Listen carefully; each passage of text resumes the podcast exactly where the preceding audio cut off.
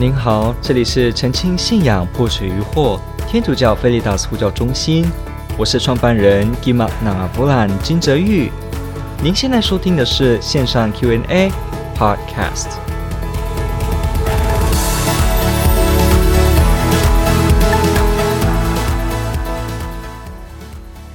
呃，请问常念的信经、圣母经、幼圣母经及其他经文呢，是怎么产生的？OK，这个问题问得非常好，因为我们常常天主教的基督徒会有非常多的这个祈祷文的使用。那很多时候，有些朋友他一听到很多祈祷文，他们就会有诸多的一些想象，甚至有些是误解。比方第一个常见的误解就是，我们必须跟对方指出。所谓的圣母经、信经、幼圣母经、什么什么经等等的，虽然在这个华人的这个用词里面，“经”这个字呢，常常也会特别指的是经书，就是这个书卷有内容的、有成册的这个 books，这个叫做经。可是呢，在我们天主教常常使用这个经啊，当然，其实在这个呃这个佛教或者是这个华人传统宗教。经也不只是只是书的意思哦，它也有就是指一个文，就是一段话的意思，特别是宗教上的话，所以没有错。我们基督徒使用信经、圣母经这个词的时候，并不是说真的有一本叫做信经这本书，也并不是说有一本叫做圣母经这本书，然后呢，很多时候人家说，哎，你们天主教的基督徒喜欢念玫瑰经哦，所以玫瑰经是一本书。我告诉你哦，这是一个天大的迷思，非常多的人喜欢，甚至传递这样的资讯，让很多人都以为天主教会他们除了读圣经之外，还有一部书、一部经典叫做玫瑰经。其实了解天主教的人就会知道，这是非常的不可思议，因为从来没有一本经书叫做玫瑰经，当然喽，我们这里提的问题也没有一本叫做信经，也没有一本叫做幼圣母经，什么意思呢？没有错，这个经的意思就是指祈祷文的意思。换句话说，信经 Credo 它的意思就是我信、相信的意思。换句话说，它就是把我们相信的信仰呢，把这些内容。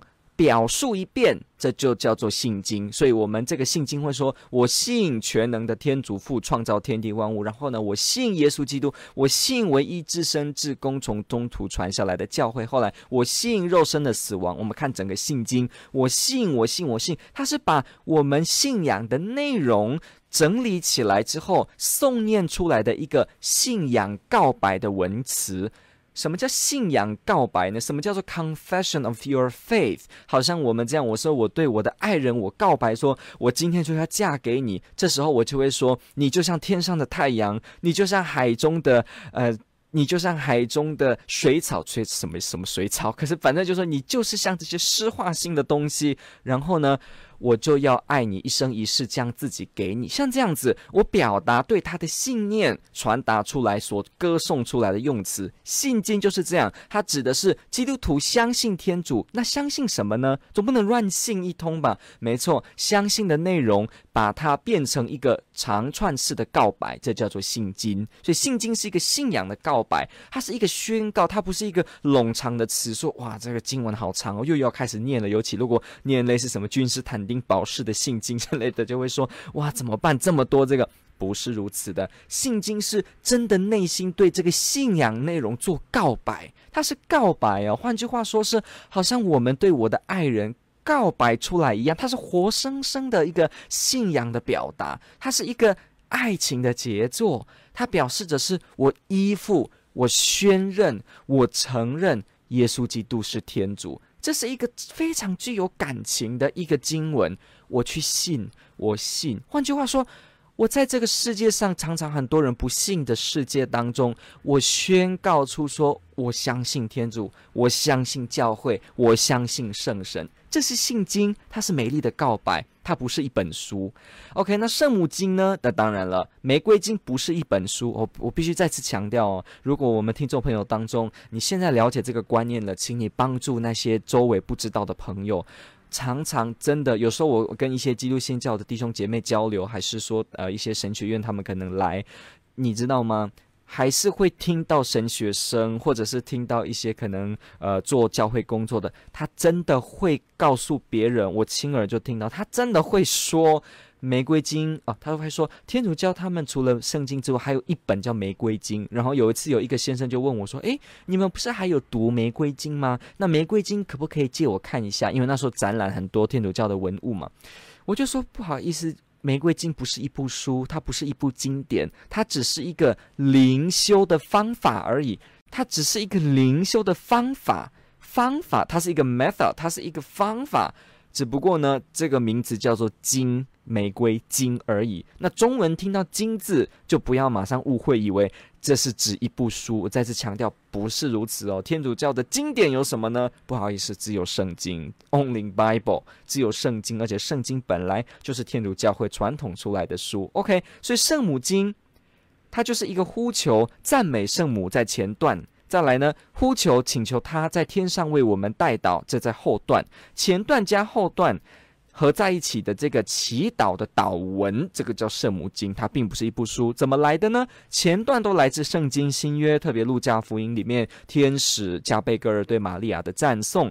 集结成，所以前面呢都是好，包括伊撒伯尔跟这个玛利亚的对词，这个前面都是圣母经的前半段。圣母经的后半段呢，他提到的说：“天主圣母玛利亚，求你现在和我们临终时为我们罪人祈求天主。”阿门。这个为我们罪人来祈求代祷，这个呢，也就是出自圣经新约当中保禄保罗书信提到的代祷的概念。还有呢，我们看这个。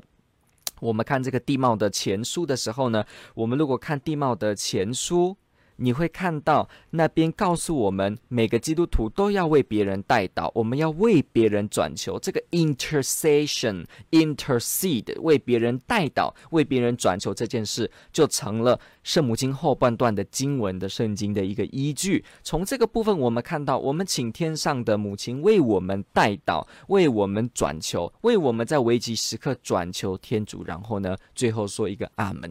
所以这个是圣母经的这个部分。那当然，圣母经的。这个来历也是慢慢发展的，在历史当中和慢慢的后来，呃，最早的这个第三、第四世纪出现，我们可以说，目前可能可以发现，对呼喊圣母、请求圣母的祈祷帮助的这个古老的祷文呢，哈，在被这个考古式的这个领域中有被发现，所以它是非常早，基督徒在最早时期就有请圣母代祷的这样的一个呃信仰。的一个习惯，我们透过这样子的一个记录，会发现到基督徒时时都在为别人代祷。代祷这件事呢，它就是基督徒信仰的特色之一。我们不是只有自救，我们不是只有求天主救，我们不是只有请求天主，我们还会顾及旁边的弟兄姐妹是不是一起得救。所以天主教的基督徒是在地上大家是一家人，在天上又是一家人，我们不会分离，不会分开，不会不见这个家人的。亲情，整个弟兄姐妹的亲情永远是延续在一起的，这是天主教会特别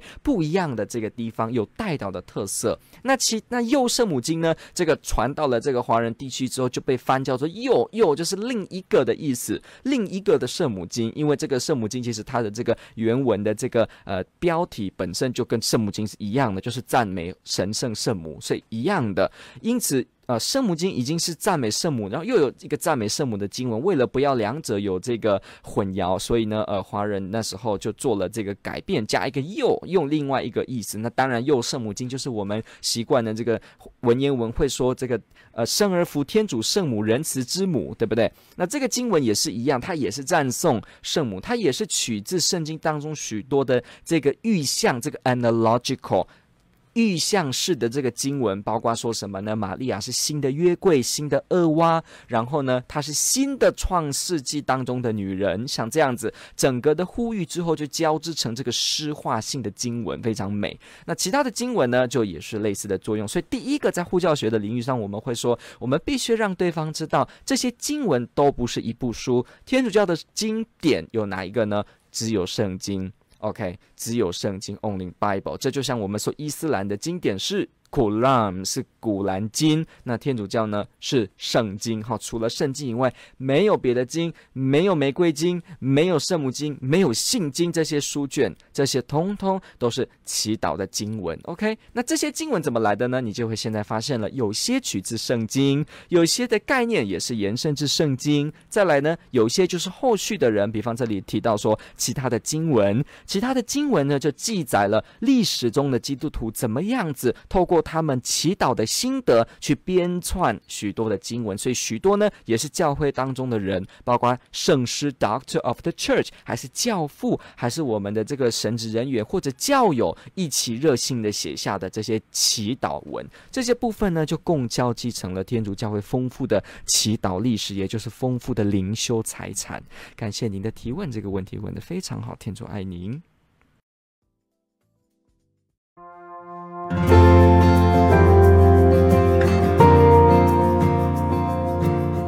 感谢您的收听。若您喜欢本系列节目，支持护教学与福传相关推广，欢迎来到我们的 FB 粉丝专业以及 YouTube 频道，点击订阅哦。也别忘了我们的 Podcast 频道的订阅哦。天主保佑。